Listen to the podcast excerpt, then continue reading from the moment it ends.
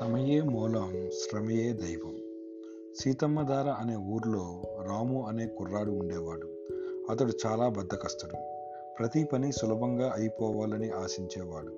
కష్టమైన పనంటే చాలా ఇబ్బందిగా ఫీల్ అయ్యేవాడు. ఒకరోజు ఆ ఊర్లో ఉండే ఒక పంతుడికి రాము ఎదురయ్యాడు. ఒకరోజు ఆ ఊర్లో ఉండే ఒక పండితుడికి రాము ఎదురయ్యాడు. రాములో మార్పు వస్తుందేమోనని పరీక్షించేందుకు అతడు చాలా అతడు ఇలా అన్నాడు నువ్వు ధనవంతుడిగా మారేందుకు ఓ మార్గం ఉంది. ఈ ఊరి పశ్చిమ దిశలో రావి చెట్టుకు కుడివైపు పది అడుగుల దూరంలో గొయ్యి తవ్వితే బంగారు నగలు దొరుకుతాయి అని చెప్పి వెళ్ళిపోయాడు ఆ పండితుడు.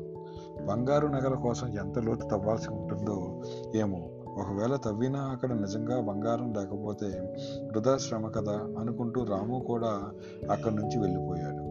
ప్రతి పనిని రాము ఇలాగే ఏదో ఒక సాకు చెప్పి తప్పించుకునేవాడు. కొంతకాలానికి ఆ ఊర్లో కరువు వచ్చింది. తాగేందుకు నీరు లేక పశువులు ప్రజలు చాలా ఇబ్బంది పడాల్సి వచ్చింది. బావి తవ్వుదామని ఎంతమంది ప్రయత్నించినా చుక్క నీరు కూడా పడలేదు. ఆ సమయంలో రాముకు హఠాత్తుగా పండితుడు చెప్పిన మాటలు గుర్తుకొచ్చాయి. పండితుడు చెప్పినట్టుగా బంగారు నగలు కనుక దొరికితే వాటిని తీసుకెళ్ళి ఎక్కడైనా సరే హాయిగా బ్రతికేయొచ్చు అని మనసులో అనుకున్నాడు రాము. వెంటనే ఓ పలుగు పారా తీసుకుని ఈశాన్య దిశలో రావి చెట్టు దగ్గర తవ్వడం మొదలుపెట్టాడు. ఎంత తవ్వినా నగల జాడ కనిపించలేదు. అయినా ఈ కరువు నుంచి తప్పించుకోవాలంటే డబ్బు అవసరం కాబట్టి ఎలాగైనా సరే వాటిని చేజిక్కించు చేజిక్కించుకోవాలనుకున్నాడు.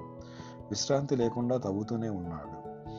మూడు రోజులు గడిచాయి. నాలుగో రోజు ఉదయాన్నే రాము కాళ్ళకి నీటి చెమ్మ తగిలింది. కొద్దిసేపటికి నీరు ఊరటం ప్రారంభమైంది. రాము గబగబా గుంటల్లో నుంచి పైకి వచ్చేశాడు. ఆ గుంటంతా నీళ్ళతో నిండిపోయింది. ఈ వార్త తెలుసుకున్న ఊరి ప్రజలంతా వచ్చి రాము శ్రమని మెచ్చుకున్నారు.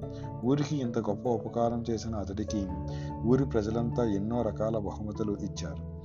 శ్రమ పడితే అందరి ప్రశంసలతో పాటు విలువైన బహుమతులు కూడా వస్తాయని గ్రహించిన రాము ఆ రోజు నుంచి కష్టపడి పనిచేయటం ప్రారంభించాడు. అందరికీ ఆదర్శప్రాయుడైన అందరికీ ఆదర్శప్రాయుడైనాడు. మరి పిల్లలు మీరు కూడా సోమరులుగా కాకుండా బాగా కష్టించి పనిచేసే వారిలాగా తయారై పుట్టిన ఊరుకు దేశానికి మేలు చేస్తారు కదూ?